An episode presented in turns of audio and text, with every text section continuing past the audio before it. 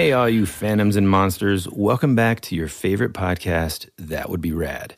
We're a podcast that majors in 80s and 90s nostalgia, comic culture, all things paranormal, say that weird, all things paranormal and definitely spooky, and also minors in retro video games, tabletop RPGs like our favorite Dungeons and Dragons, pre internet mysteries, and trying to do the impossible by raising our kids to be half as cool as we were back in the 80s. We're your spooky hosts, Woody Brown. and Tyler Benz.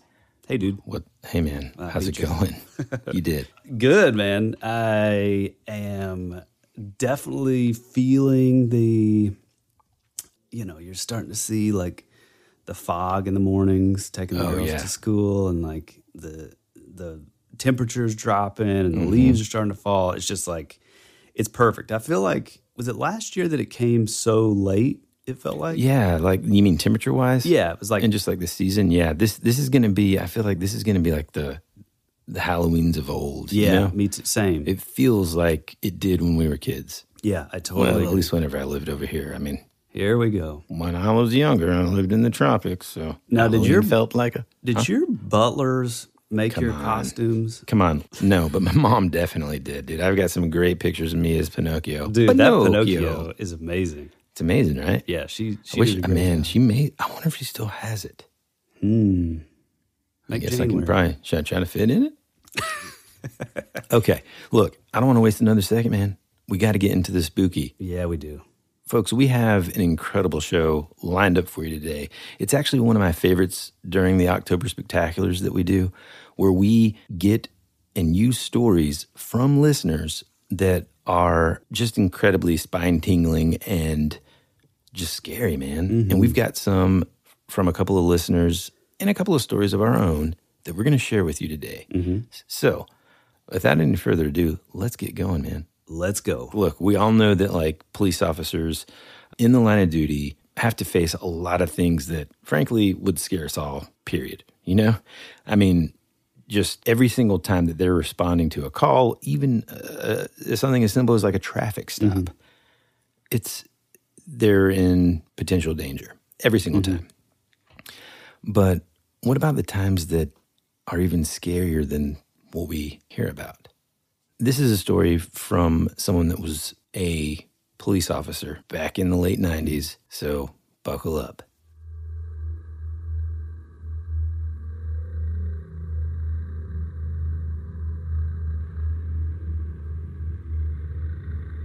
It was about 1999, maybe 2000. I was a police officer working patrol in a major southern metropolitan area. It was a cool night for us, meaning it was in the low 70s, and it was slow. I mean, it was a very quiet night. No matter how hard I was looking, there just wasn't much happening.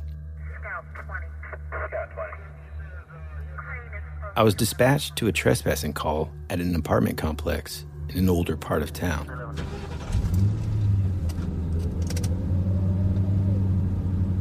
According to the complainant, the building manager, there was a woman sitting in a car in the apartment parking lot that did not live in the building, and the manager wanted her charged for trespassing.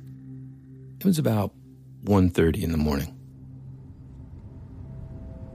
As was my habit, I parked a few blocks away when I arrived so I could walk up to the call.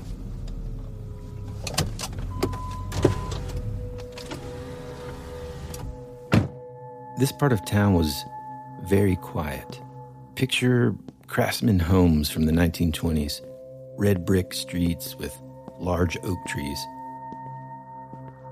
The complex was a smallish building at the east end of the street. It was a two level building shaped like a small U. The center of the U was a grassy courtyard with a large oak tree. All of the unit's front doors faced the courtyard. There were no halls, and all the unit doors were on open walkways. Vehicle parking started at the open part of the U. When I arrived, I immediately saw the subject of the call. There was a 90s model goldish Toyota Camry parked next to the oak tree. Front of the car facing the courtyard.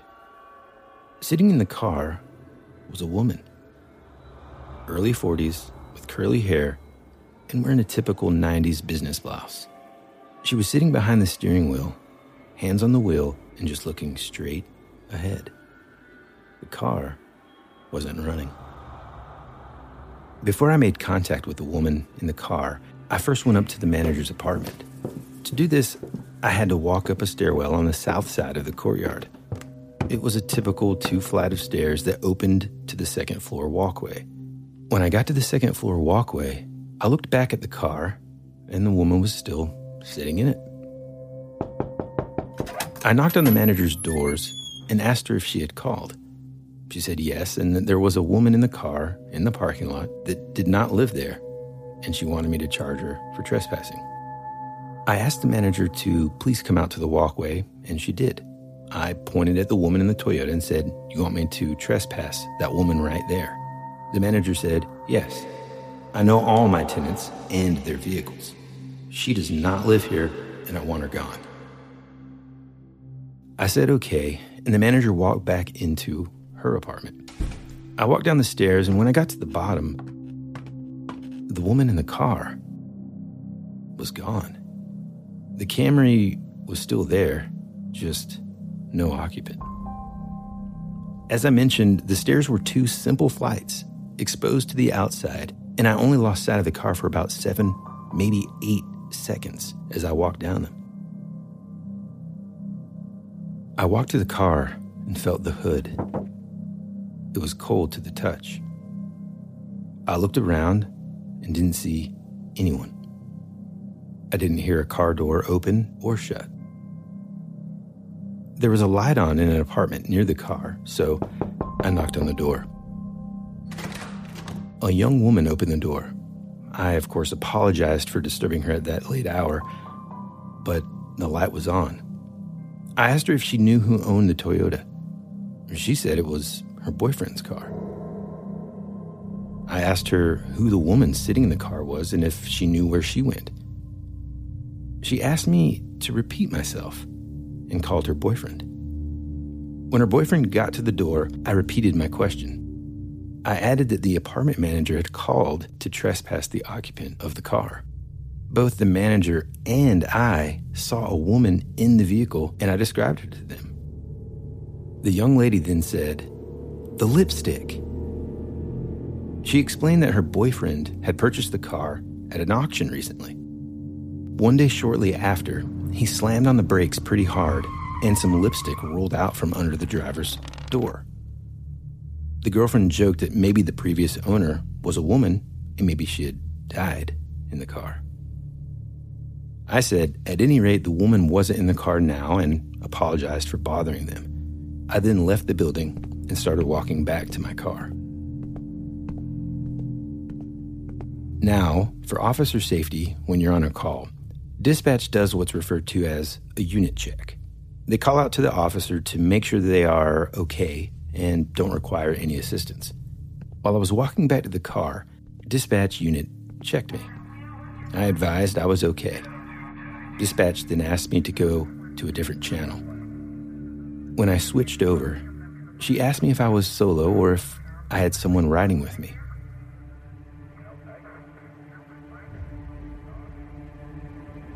I advised I was solo and asked why. She said she unit checked me a few minutes ago, and a woman replied, He is okay.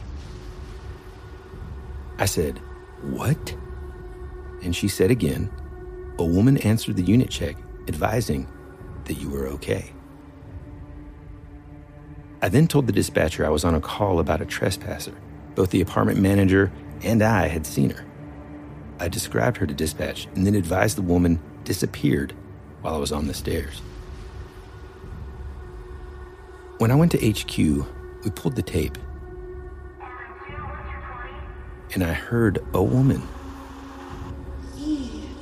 okay. advise I was okay when dispatch unit checked on me. I didn't recognize the voice. And at the time, I had no female officers on my squad, and I was riding solo. This was witnessed by two of the folks in my office, and there was a voice that appeared to coincide with the unit check. I don't know what it was, and to this day, I still don't.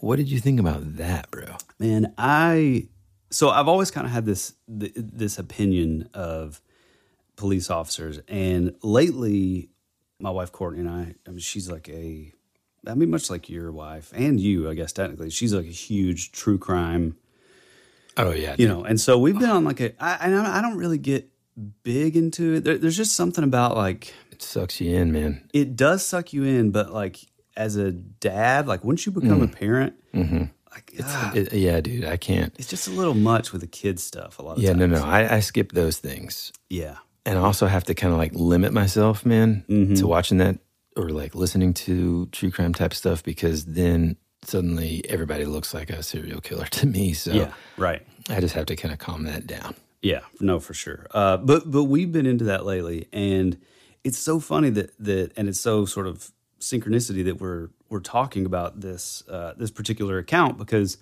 I was literally just thinking, well, really, all this past these past few days, we've been really binging. I can't remember the show, but it's some true crime show, and you know, on almost all of these, it's like, yeah, and then the police guy, you know, the policeman was called out almost police guy like Arrowman Archer. You know, it's like the the officer is is called out. You know, dispatch is like, hey, head over, head over here. Da da da da. They've seen some activity. You know, Things seem to be crazy. I need a couple more police guys. no, but like you know, two in the morning, two Yeah. three in the morning, and it's like they're just it's just like such commonplace for these guys to just drive out there alone. And this is Oh, I coming from some, dude. I This is coming know, from somebody man. who's not afraid. Like I don't really get afraid of the dark. I don't. That stuff's.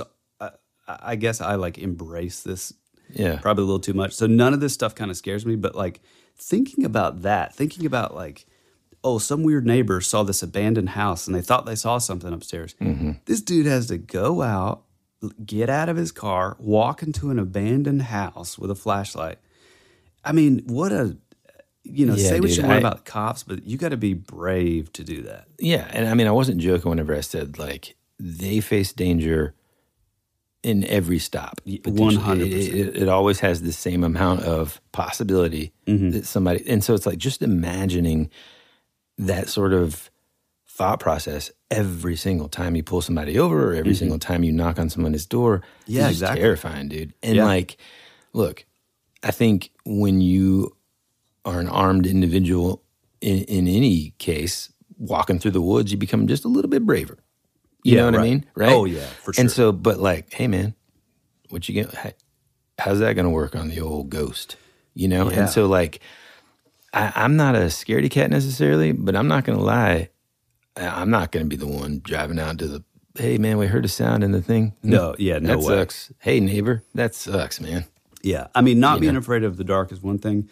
Driving out to an abandoned house in the middle of nowhere Mm-hmm. And then investigating with just you, a, fa- a flashlight, and a pistol, you know, in the middle of the night. That's a that's a whole other. That's a whole other thing. I mean, heck, dude, I'm I'm nervous about like just camping out in your old mom's loft. Oh, I'm to- ready for to, that. You know, is he gonna cry? Is he not gonna cry? Uh, I don't know if the lights are here coming. again. I'm just saying it's no, but in all seriousness, that kind of creeps me out. You know, just Yeah. that, you know messing with that stuff. So anyway, I put my myself as I was like narrating this. Mm-hmm. No, no lie, man. Like full body chills in certain spots, man. Mm-hmm. Like the fact that you know it just that just a couple of things first whenever he knocks on that door he's talking to the to the girlfriend or the Mm-hmm. the you know young lady that answers the door and she like makes him repeat like wait what'd you say like imagine that realization you know those moments man when when all the things that have kind of happened before whether it was a week ago or whatever everything starts to make sense those ti- those kind of situations wow i mean that's just that's incredible and the fact that she was like the lipstick you know Yeah, that's crazy. Mm. Yeah, dude. Yeah, I love it. I uh and again, big ups to uh is big our ups still a listener we can't we can't he asked us not to name him because of his current Yeah, yeah. No, no, no. No, I was going to say big ups to all of our listeners, whether you you gave the narration or you wrote it, and for us to do the narration, we're super thankful for that because, uh, and and we have more, but Yeah. so you know if you don't hear yours, you know, t- on today's episode, you'll hear it in the future. Yeah, it's because we have a plan for it specifically. Right. Well, cool, dude. Well, let's keep moving.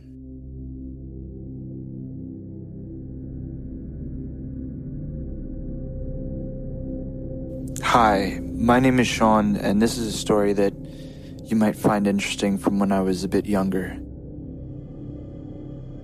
So, I used to live in a town called Freehold, New Jersey, and uh, I had graduated from art school maybe uh, six months to a year prior to this. So, I was working as a cartoonist, and I would spend a lot of uh, time working at night and then sleeping later on in the day. I had become a cellar dweller at my mother's house at this time because me and my sister were both living there. And my sister was pregnant with her first kid, so we gave him my room and I was sleeping in the basement and working down there. So I had applied for a part time job in a town a couple of towns over, and um, the interview was for around 2 p.m. So I asked my mom to wake me up at noon since she had normally come home uh, from break on work because she worked very close to our house, usually around noon. This day she was coming home a little bit earlier, so it worked out. The next day comes around for the interview, and I hear my mother at around 12:05 uh, yell down the stairs to, you know, Sean, wake up! You got that interview. So I get up, and then I go to the interview.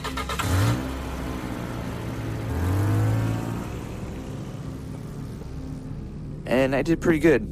Uh, I got the job. Spoiler. So as I'm coming home, or as I get home from the interview, I think is a while ago, I told my mom that I had done pretty well in the interview and I think I got the job. And I thanked her for waking me up.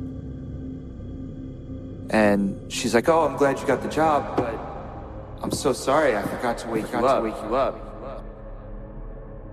I'm like, "No, you woke me up. I I heard you." She's like, "What time did I wake you up?" And I said, around 12.05. And uh, when she heard that, she went as white as a sheet. She had then disclosed to me that she had to leave for work early to get back from her break. And as she was driving back to work, she had remembered that she had forgot to wake me up on the way. And she noticed that around 12:05 p.m.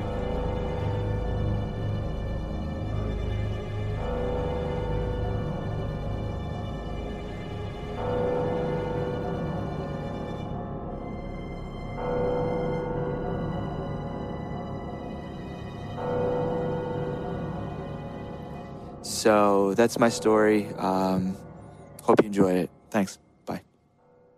Man, I love that. Dude, It's, it's so good. it's um, you know, that's one of those situations, man, where it's like I sometimes think about, or I have thought about in the past, like, can your subconscious uh, speak to you in familiar voices? You know, in our show, we talk about things like uh, voices in the woods and stuff, uh, trying to trick you and, and and that kind of thing. But like, what about the ones that try to help you? You know what I mean? Right. Yeah. It, it reminded me of have you ever heard of the third man effect?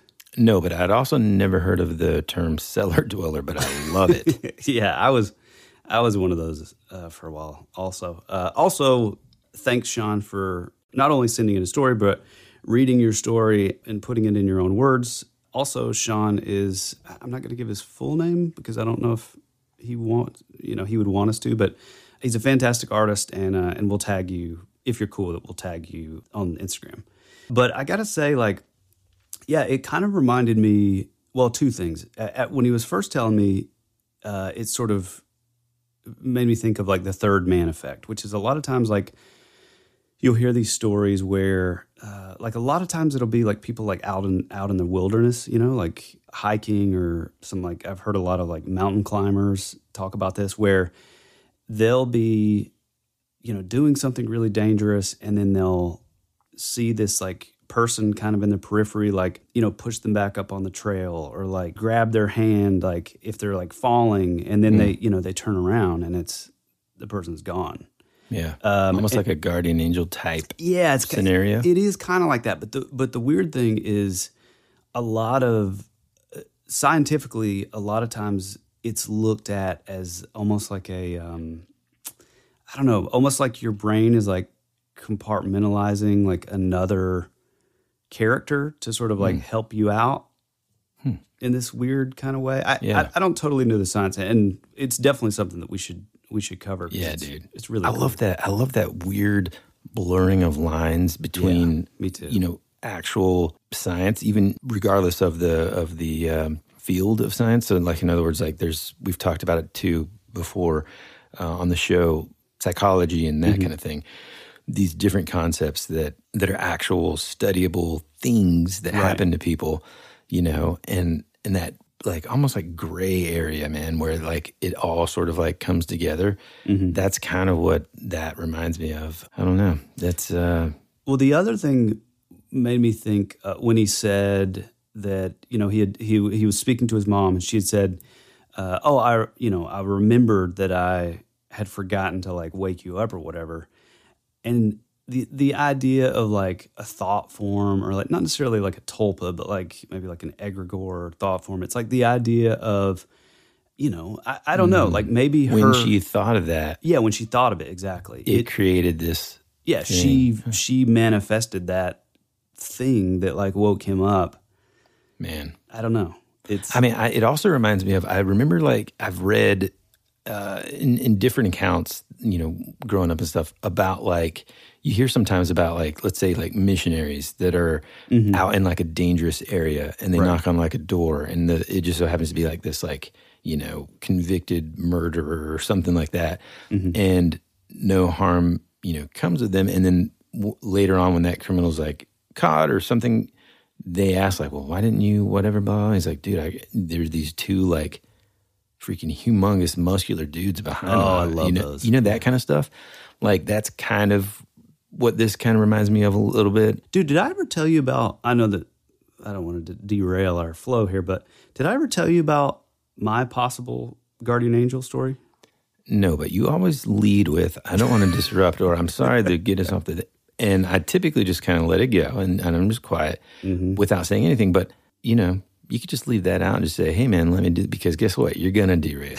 Uh, maybe we should just leave. It's already like, a- derailed. the Here sound we are. like a like a boat cranking because that's that's when i'm getting ready to drive away from the dock Go ahead. Uh, no, no, no, real fast. Like I, my wife and I lived in an apartment complex, and I was working.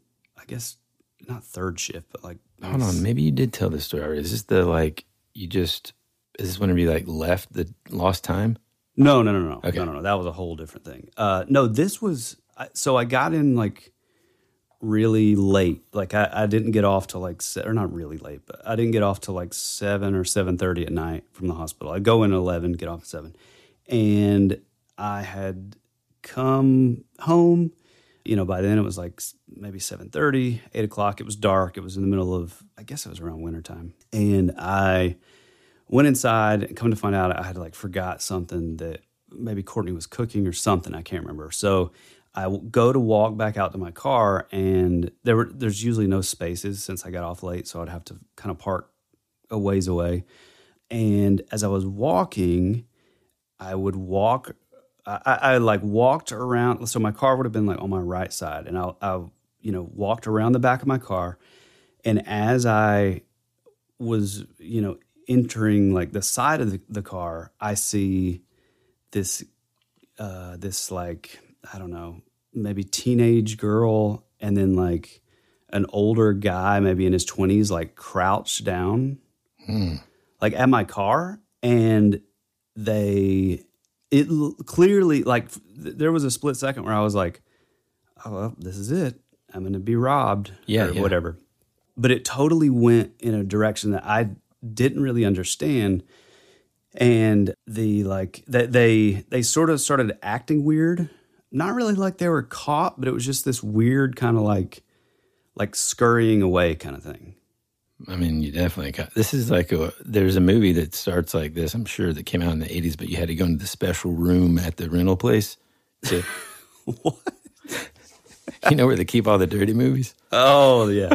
Uh, no, Like you definitely busted them, dude. No, no, no, no, no, no. They weren't like making out or anything. Not like yet. it, no, because th- this was a pl- th- this was a situation where it was like if somebody was trying to like rob somebody, because and that was the thing too is like there had been some robberies in that in that apartment complex. It was really great when we moved in, but then it started getting a little shady. But um, it looked like they were just like waiting on somebody to get into their car that late, and then they were going to jump out and like hold a, hold up a knife or a gun and Yeah. steal their wallet. Anyway, they acted weird. They like sort of stood up and like just sort of like quickly like walked away. And then here's the weird part.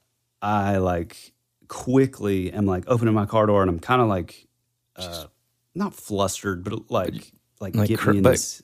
But crying. Jesus, no.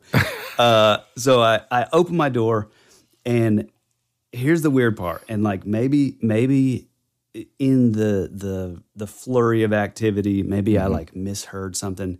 But I go to I go to like shut my door, right?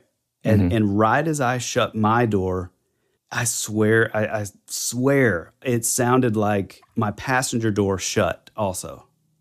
Mm. And so I'm wondering, like, were they seeing like Yeah. somebody with me? Like, so, so, so then it wasn't an easy like, oh, well, here's here's one guy who's like pretty skinny little guy that will that'll be easy to rob. Like, did they see somebody with me that also like was sort of appearing to like get in the car with me? I don't know. It's it's it's one of those, like you said, like this story. It's one of those things that I've always thought about, and uh, and man, I'd totally forgotten about that. Story. Yeah, dude. That's crazy. yeah. Or maybe they saw you, a different version of you from whenever we invent time travel. Now, now you're talking. Yeah. I love it. I love it. Okay, dude. After these messages, we'll be right back. Your brain needs support, and new OLLY Brainy Chews are a delightful way to take care of your cognitive health. Made with scientifically backed ingredients like Thai ginger, L-theanine, and caffeine, Brainy Chews support healthy brain function and help you find your focus, stay chill, or get energized. Be kind to your mind and get these nootropic chews at olly.com. That's O-L-L-Y.com. These statements have not been evaluated by the Food and Drug Administration. This product is not intended to diagnose, treat, cure, or prevent any disease. When you need mealtime inspiration, it's worth shopping Kroger, where you'll find over 30,000 mouthwatering choices that excite your inner foodie. And no matter what tasty choice you make, you'll enjoy our everyday low prices, plus extra ways to save, like digital coupons worth over $600 each week. You can also save up to $1 off per gallon at the pump with fuel points. More savings and more inspiring flavors make shopping Kroger worth it every time. Kroger, fresh for everyone. Fuel restrictions apply. This episode is brought to you by Shopify. Whether you're selling a little or a lot, Shopify helps you do your thing, however you cha-ching. From the launch your online shop stage, all the way to the we just hit a million orders stage. No matter what stage you're in, Shopify's there to help you grow. Sign up for a $1 per month trial period at shopify.com slash special offer, all lowercase. That's shopify.com slash special offer. America's future can be determined by our dreams and our visions. It was very intense, bright light. For over 200 years, there have been reports of giant man-like creatures. From another dimension, another world, I don't know. The most intriguing mystery on the North American continent. Hey, this is Bryce Johnson from the Bigfoot Collectors Club, and you're listening to Tyler and Woody on That Would Be Rad, because that is rad.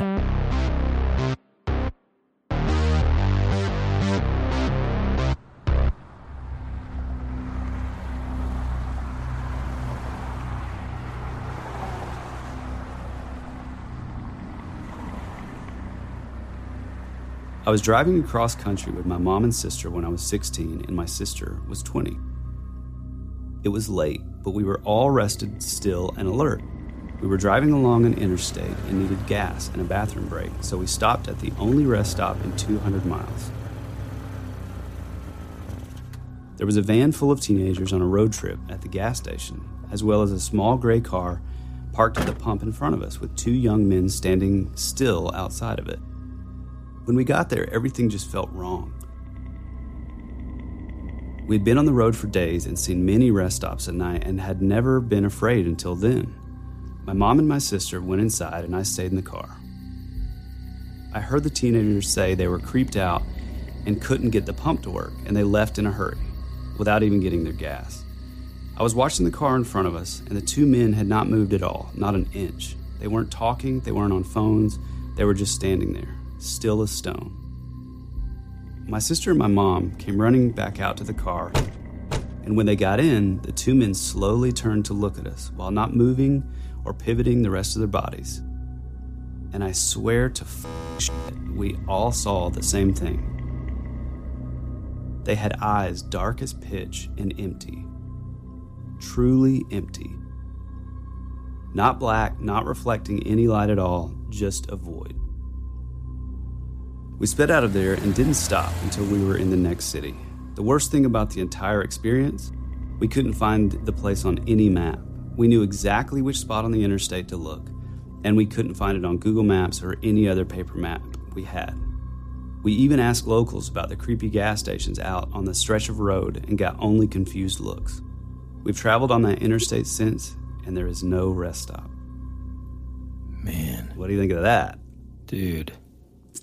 I mean, I mean, that's kind of like the mix of, you know, black eyed kids type Right, stuff. yeah. Um, maybe like, you know, when we've talked before about like the thinning of the veil and these Mm-hmm. window areas that you talk about and stuff, what about like an area that is literally like, it, it, uh, it reminds me of like, um, WandaVision or, Mm-hmm. you know, when you kind of like, you don't know it, but you, you're traveling into this area that is of another plane of existence or something. Yeah.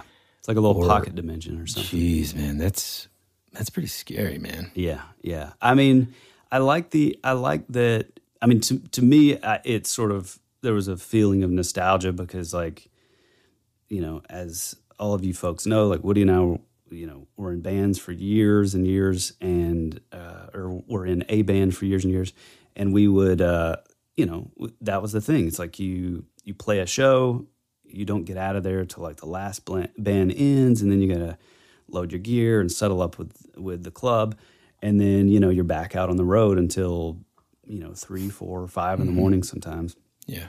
And so there was that like sort of nostalgia with this. Uh, and also, you know, it is one thing that like, I don't know that, I, I feel like you and I, out of the other two guys in the band, were, we, we've always had like a certain level of like situational awareness of Mhm. things. But even with that being said, I think that looking back, it's like, man, how many times were we just like goofing off, you know, in, in the middle of the night? Let, let me let me just kind of like let me adjust that phrasing a little bit. Like Hmm. I think we probably all had situational awareness. Mm-hmm. The thing was that like I was the extreme paranoid one. Right. Like everybody's a bad guy. Right. And you were and and you were just like a slightly better and then like Boo Boo and Thomas are just kind of like, come on, man, they're, it's everything's cool. You know, like I'm the uptight one. Let's just put it out there. Yeah, no, I'm the one that's like worried about everything, the responsible one.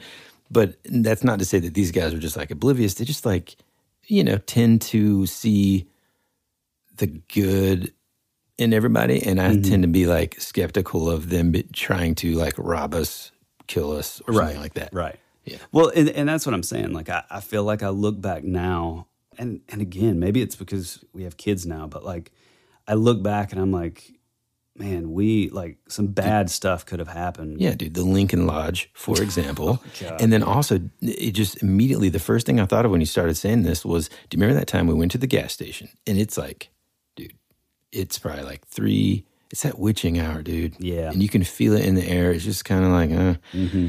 And I'm filling up the gas tank. Everybody else is kind of inside. I think a lot of times too, we would kind of do the thing where it's like we would do the buddy system. So it's like, Yeah, if you're right. going inside, then somebody else goes with you, and Mm-hmm. then whoever's with the gas. This time, I guess everybody had to pee, and old Woods just filling up the gas tank See, that's of this weird, big old van. usually- and maybe you were there, but do you remember the guy who came up? He was like certainly homeless. And he just starts like doing all this weird stuff, and we're like, uh, "What's going on?" And then he's like, "No, come here, let me show you this trick." And then he like does something with like a string. Do you remember that? I do remember that. Okay, that entire time, everybody else was like, "Yeah, man, this is cool." I'm thinking, okay, I'm gonna spray this guy with gas. if he starts getting, I'm just gonna douse him. No, If he, starts getting no. crazy. I was there because I remember. I'm I gonna strike a match. Go ahead. I remember it was weird because he like strange, dude. he kept getting like closer and closer and closer. Mhm. Like And that's he- the thing. it- and it was like he was like, "Oh, hey!" It was almost like that. Hey, look over here in this hand while this hand does something else. It was Mhm. like, "Hey, look, I'm doing this this magic trick. Do you guys believe in magic? You guys think?" This And I was like, the whole time, I'm just like, you know, still filling up the the a million gallon tank that this dad Right, van yeah. had, and I'm just thinking to myself, like, while everybody else is like, oh man, I'm just like, if this guy makes a wrong move, I'm gonna, you know, He's And, getting like gassed. that's just a that's just an illustration, Mm-hmm. an example for you listening of like where my mind is typically. Yeah. You know, Oh, like, mine's I'm not. Hey, hey, man, Totally you're getting not. too close. You know, I Well, but like what I mean stuff. is like by he was getting close though, is like he would he would be he would do like a little bit of the trick and then he would take like two steps forward. yeah, I don't like it, dude. And I'm then by the pissed. end, I remember we had all gotten into the car, and I think you even had said, "Hey, man, look, we, d- we don't want anything. We don't have Yeah. anything like enough." sorry, pal, we got to go. And you shut the door, and I remember him being like right in your window, still like say introduced, or maybe maybe it like pissed him off Probably, man. by that point. Yeah, Which also reminds me of the time that Boo Boo paid. I thought that Boo. It was Boo Boo's turn to pay the cab in New York. Yep. and he just has a pocket full of change, dude. And the guy, he probably didn't even have enough. Number one, the guy is just yelling at him. Boo just like slams door, kicks, Mm-hmm. throws quarters. Okay. Anyways, enough of that. Uh, oh, okay. So back to the story. The black eyed kid phenomenon is something that I've been. I mean, it was like a real big deal, like years ago, uh, on all like the podcasts and stuff, and it's still one of those things that like. Uh, and, and again, we'll do like a full episode on it because the original encounter is a guy that. Long story short, this guy was end up he was uh, he had to do make a bank deposit. He's out in the middle of a parking lot and he's filling out his check and there's like a movie theater next door and all of a sudden these kids come up to his his car door and they're basically saying like hey let us in mister hey let us in it's cold. And they're like they, they kind of always sort of come up with these excuses of like hey can we use your phone? We, ha- we have to call our mom. And then he was like hey yeah the movie just let out. And he said well what movie did you guys just go see? And they said you know i think it, oddly enough they said mortal kombat which is makes the story better Yeah. and Mortal Kombat. uh, but they, I think he looked at the the marquee and was like, "Oh wait, that's not right," or something, and ended up like peeling off. But he said he had this like, the, you know, the the general consensus when this happens is like, the they just feel like a feeling of like dread. Usually they'll have like very sort of like nondescript clothes on. They'll have like a hoodie pulled up, and they'll you know, or they'll knock on a So door. So this was like this was during. See, I and this just shows my ignorance to the subject here. Mm-hmm. This was like in the '90s, yes, the first wow. sort of so it could you know. Well, the so I mean, I don't want to bury the lead because it's a fascinating. Yeah, no, no. Let's cover it. Let's cover it on Yeah, a different yeah. episode, dude. but it possibly goes back uh, hundreds of years, even before that. But yeah, the '90s. There's like this this one event. I cannot think of the guy's name, but he, you know, he's been on podcasts and stuff. He later became the lead guitarist for Limp Bizkit, and then Wes Borland. Yep. yeah, well, Um, I didn't no. know his name because don't care. Oh, Go ahead. I, I was Hate really him. into Wes Borland back then.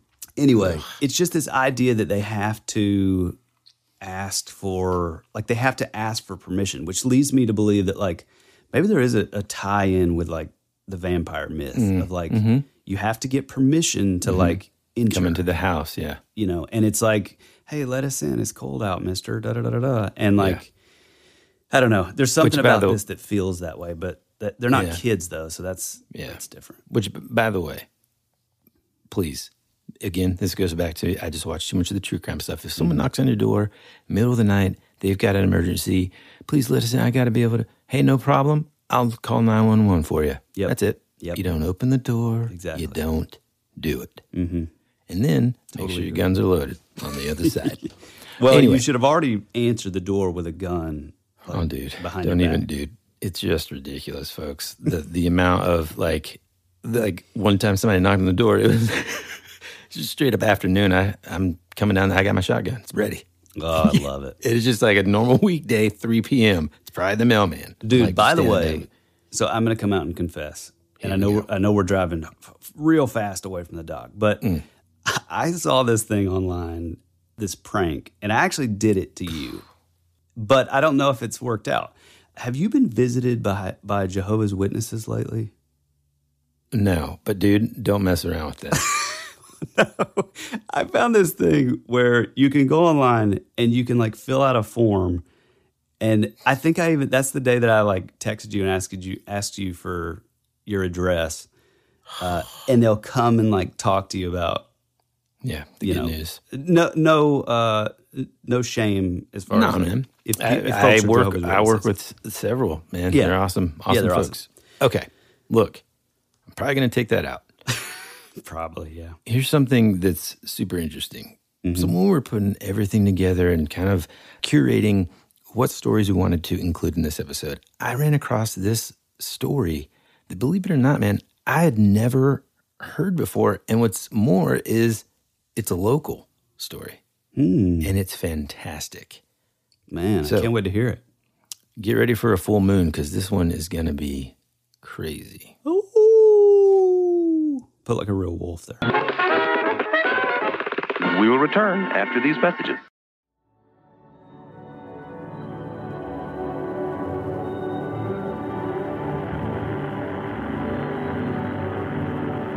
Something out there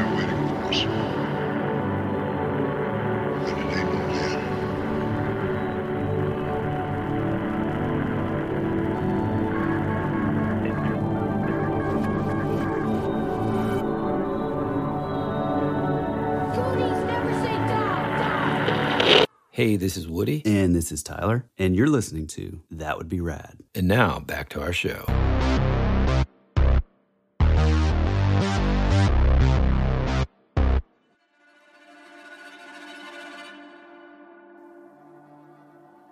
Over the last 10 to 15 years, pop culture has conditioned many to think of lycanthropes with rippling abs and typical teenager problems. This is not one of those fictional stories filled with teenage angst or a love triangle between a werewolf and a vampire. Perhaps for some, it's easy to forget that at one time, the threat of a hungry werewolf lurking in the shadows of the countryside was considered to be a very real and deadly serious ordeal. In fact, in the mid 1800s, terror gripped our home state of Georgia when a werewolf caused panic stricken farmers to melt their crosses into bullets and set off to kill the beast.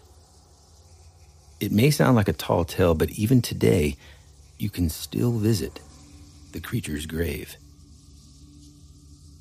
This all but long forgotten story of Georgia's real life werewolf begins innocently enough with a young girl named Emily Isabel Emily, or Emmy as she was known, was the shyest and most reserved child of the wealthy Burt family, who were prominent members of a town now known as Woodland. When Emmy's father died, he left a hefty sum of money behind. Emmy's mother, Mildred Owen Burt, shipped all the children off to boarding school in Europe.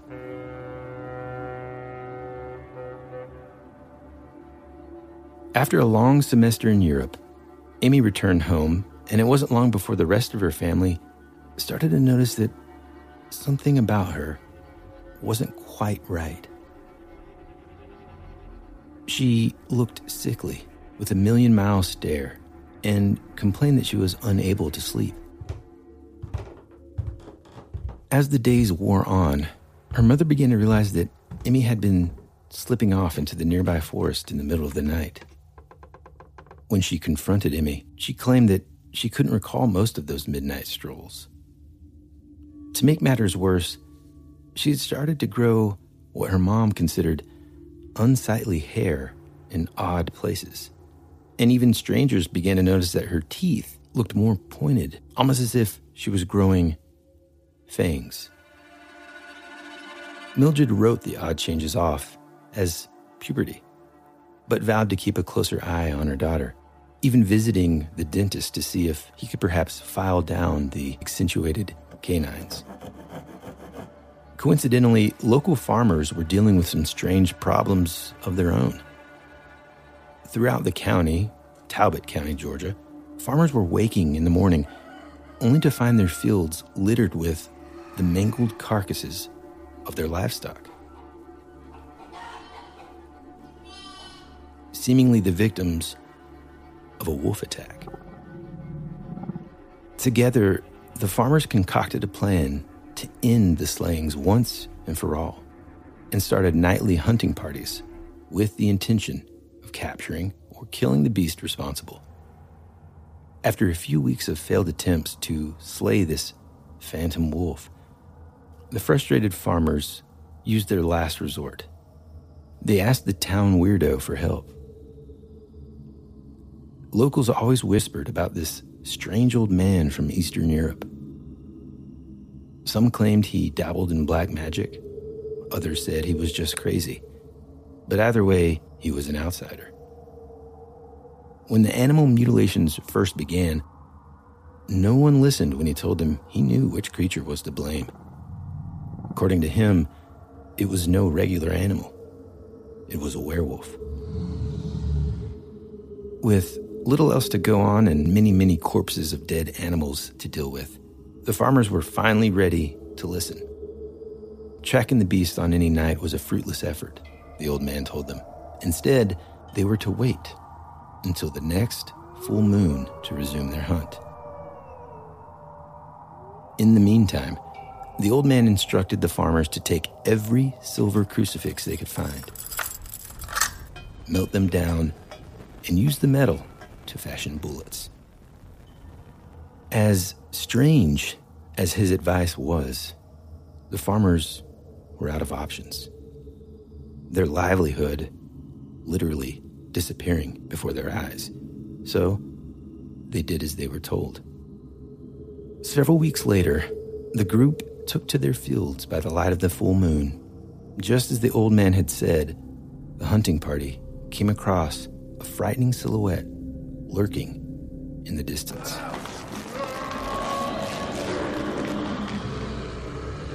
The creature was as big as a man, had a long snout, and walked on two legs.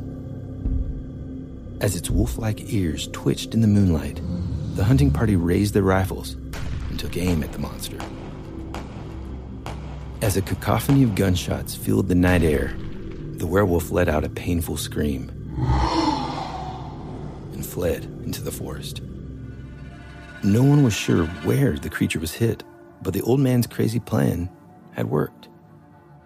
Meanwhile, unbeknownst to the celebrating farmers, there was another hunt happening in the very same area. Mildred Owen Burt awoke to the sound of gunshots, only to discover that Emmy's bed was empty.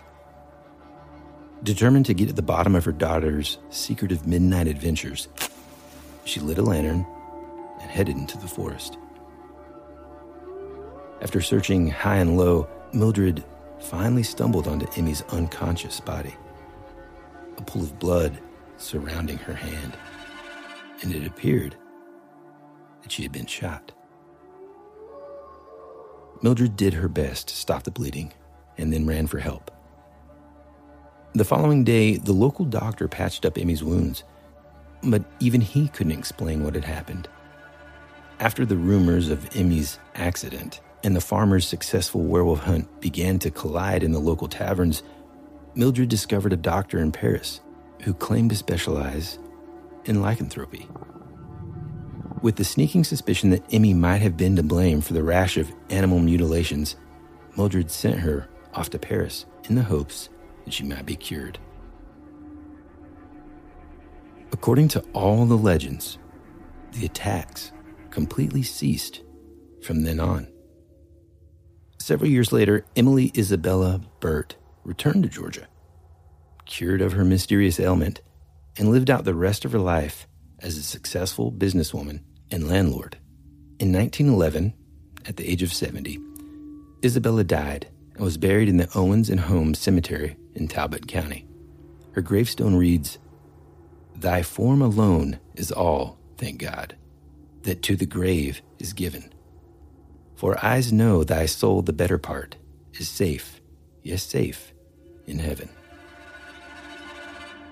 While the legend of Georgia's werewolf girl is contested by locals who claim their great grandparents encountered the beast and skeptics who cite a lack of hard evidence, one thing is for certain. To this day, there are numerous reports that the ghostly spirit of Emily Isabella Burt still roams the countryside by the light of the moon, and often you can hear her howling.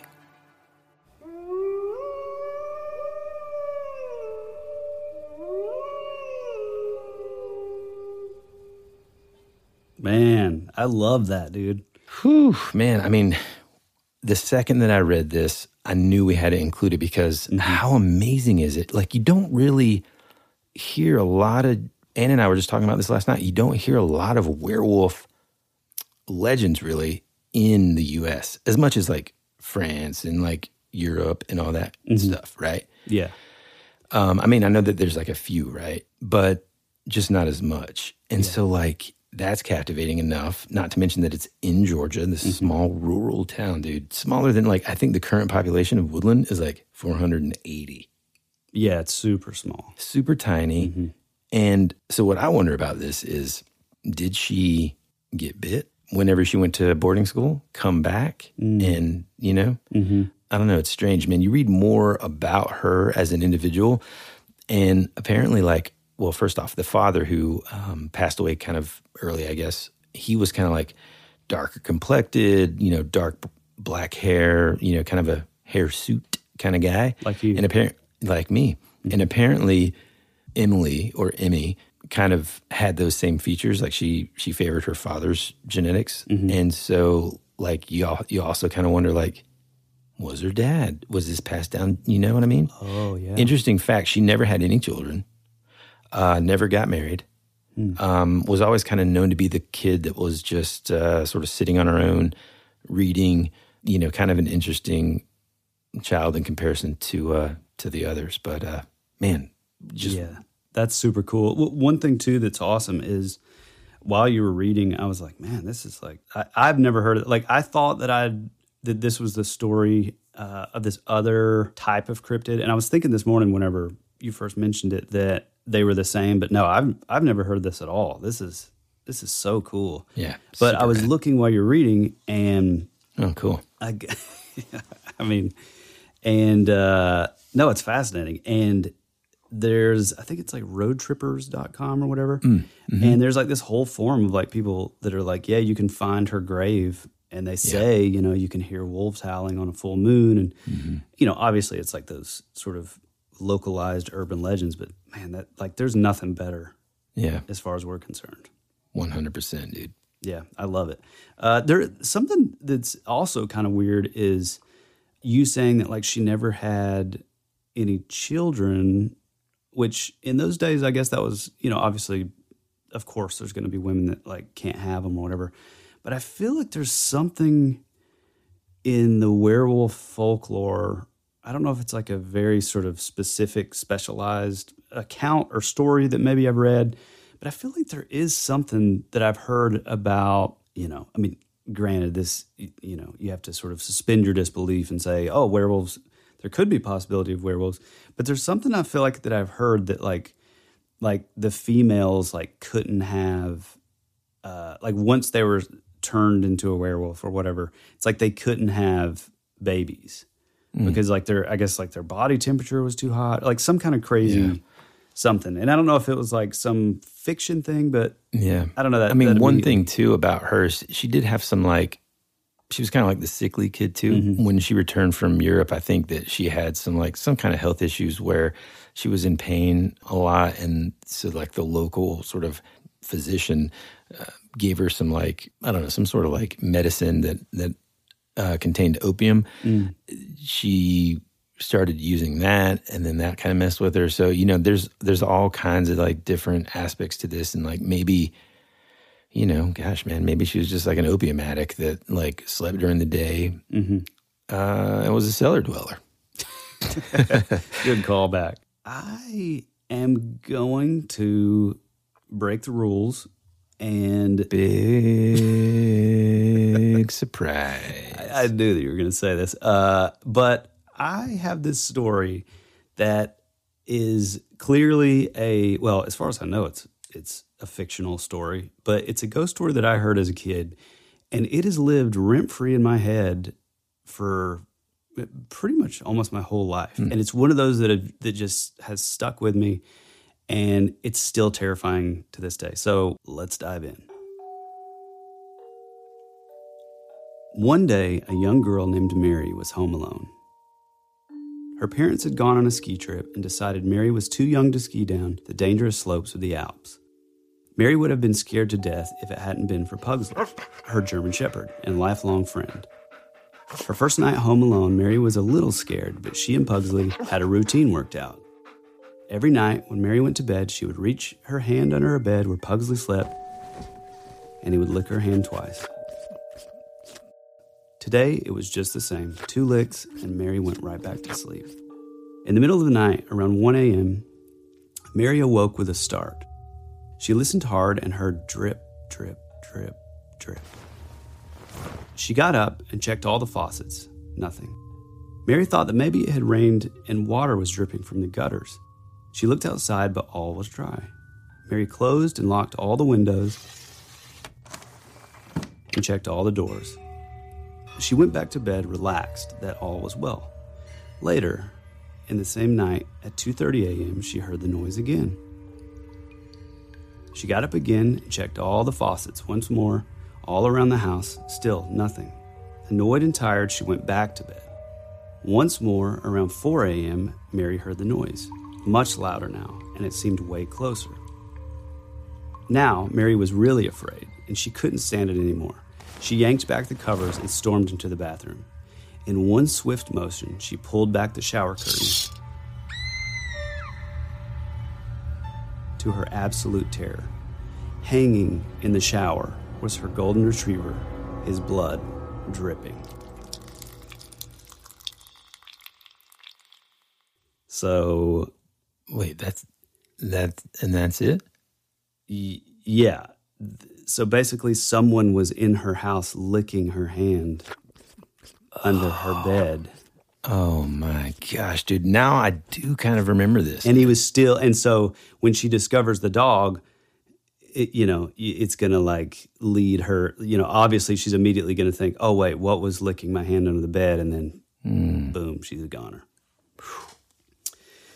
I love that story so much. It's so creepy and weird. It kind of has like the aspects of like, uh, especially like as a kid, man. You know what's under there, Mm-hmm. what's under your bed. Oh, you yeah. know, it, it, it kind of doesn't even make it like potentially supernatural. It's just maybe there's like something scary down there. Yeah.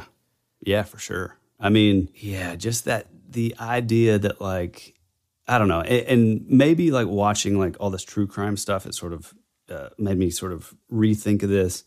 But like, just the idea that someone is like sort of so depraved that you know maybe maybe had like been sort of like like spying on her and seeing like what the dog would do or whatever or like whatever i mean i don't Yeah. know you know the motives or anything but like Well, I just mean- the fact that he would like lick her hand to make Oh God, that's so scary so weird and so scary. creepy Gross, man. yeah dude Yeah, man. All of those stories kind of have one thing in common. That is, for whatever reason, man, as human beings, and I would love to kind of like find an article or a book written about this. Mhm. Like, we're fascinated in different like levels, I think, of this sort of like terror, right? Mm-hmm. Some people can watch like the extreme gory horror stuff. Some people, not so much. Like my wife, zero. it right? doesn't bother me at all some of it bothers me like crazy, but like, well, kids, if it's good storytelling, yeah. but sometimes it's like, come on, man, that was just unnecessary. Yeah, right. But what I wonder what that is. You know, we look like I think as human beings, somehow in our nature, we kind of like that thrilling sort of experience of kind of like being startled, being scared in Mm-hmm. some way. But to me, it's like yes, but uh, especially if you're that's accompanied with like some safety, right? So I mean, unfortunately, people who have gone through real trauma and these scary things, you know, there's no way in the world that they want to, you know, hear or watch or, or read anything uh, about any of this stuff. And I get that, but man, it's just interesting that there is that thing that's inside us, man, that just like, you know, you kind of crave it sometimes. And this time of year, mm-hmm. I gotta say, I kind of crave it. Oh, 100%. I definitely crave it.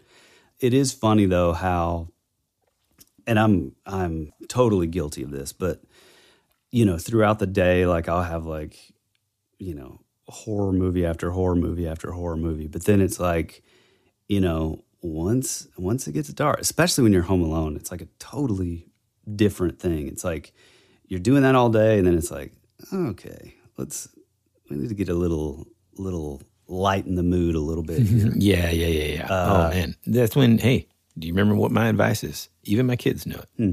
You get scared, put in Ernest Saves Christmas. Works every time.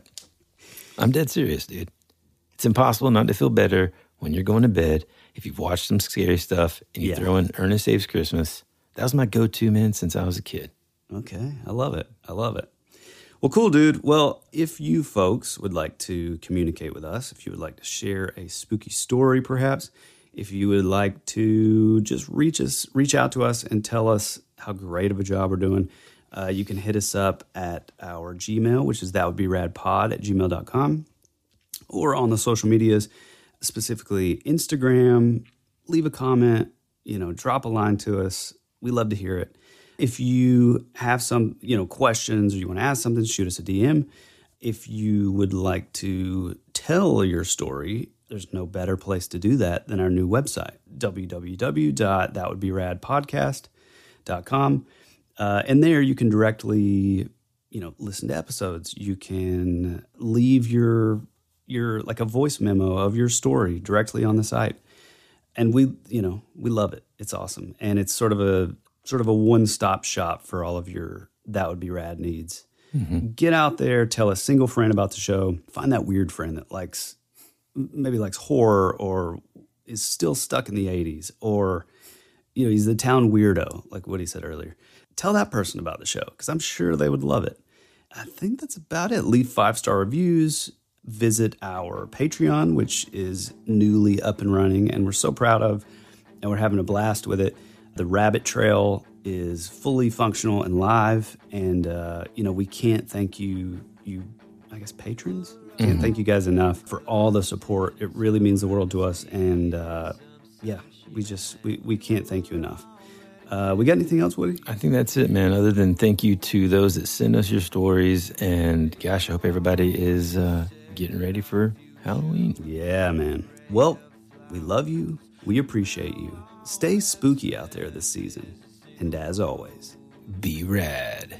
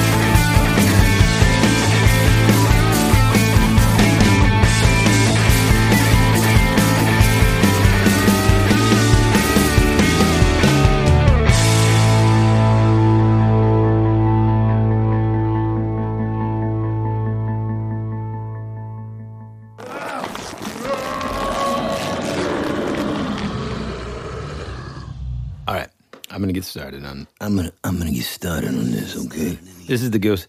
Hold on. Without any further ado, eh, said it wrong. Without any further ado, let's get going, man. Well, no, but I mean, on the first one, it was like you were just kind of telling me, so I don't know if you. I, yeah, but I knew that. I knew. I was Oh, okay, champ. Um, know, professional. okay. Okay. I mean, I'm the only one that shows, you know, and here we go. It's just like Dungeons and Dragons, man. You're like flipping around the fucking app. You don't even know what to do. Your your your spells aren't Dude, I, in I've there. got to say that that the non-desktop version of D and D Beyond. So I guess you're gonna have to start bringing, bringing your desk. I just bring my iMac and just set it right in the middle of the Oh table. man, that's amazing. Okay, look, no, no, no. I'm just gonna go with what I did, man. I thought it was good. Okay, that's fine, It was that's great. fine, it was that's off the. It was off the cuff, and it was. I mean, frankly, it was just professional. It just goes to show how professional I am. Or you know, it's not a big deal. But hey, man, Halloween. um, let's see. Do you want me to respond to that? Yeah, just say like, "Let's Can't- go." All right. Okay. So One- professional. Okay.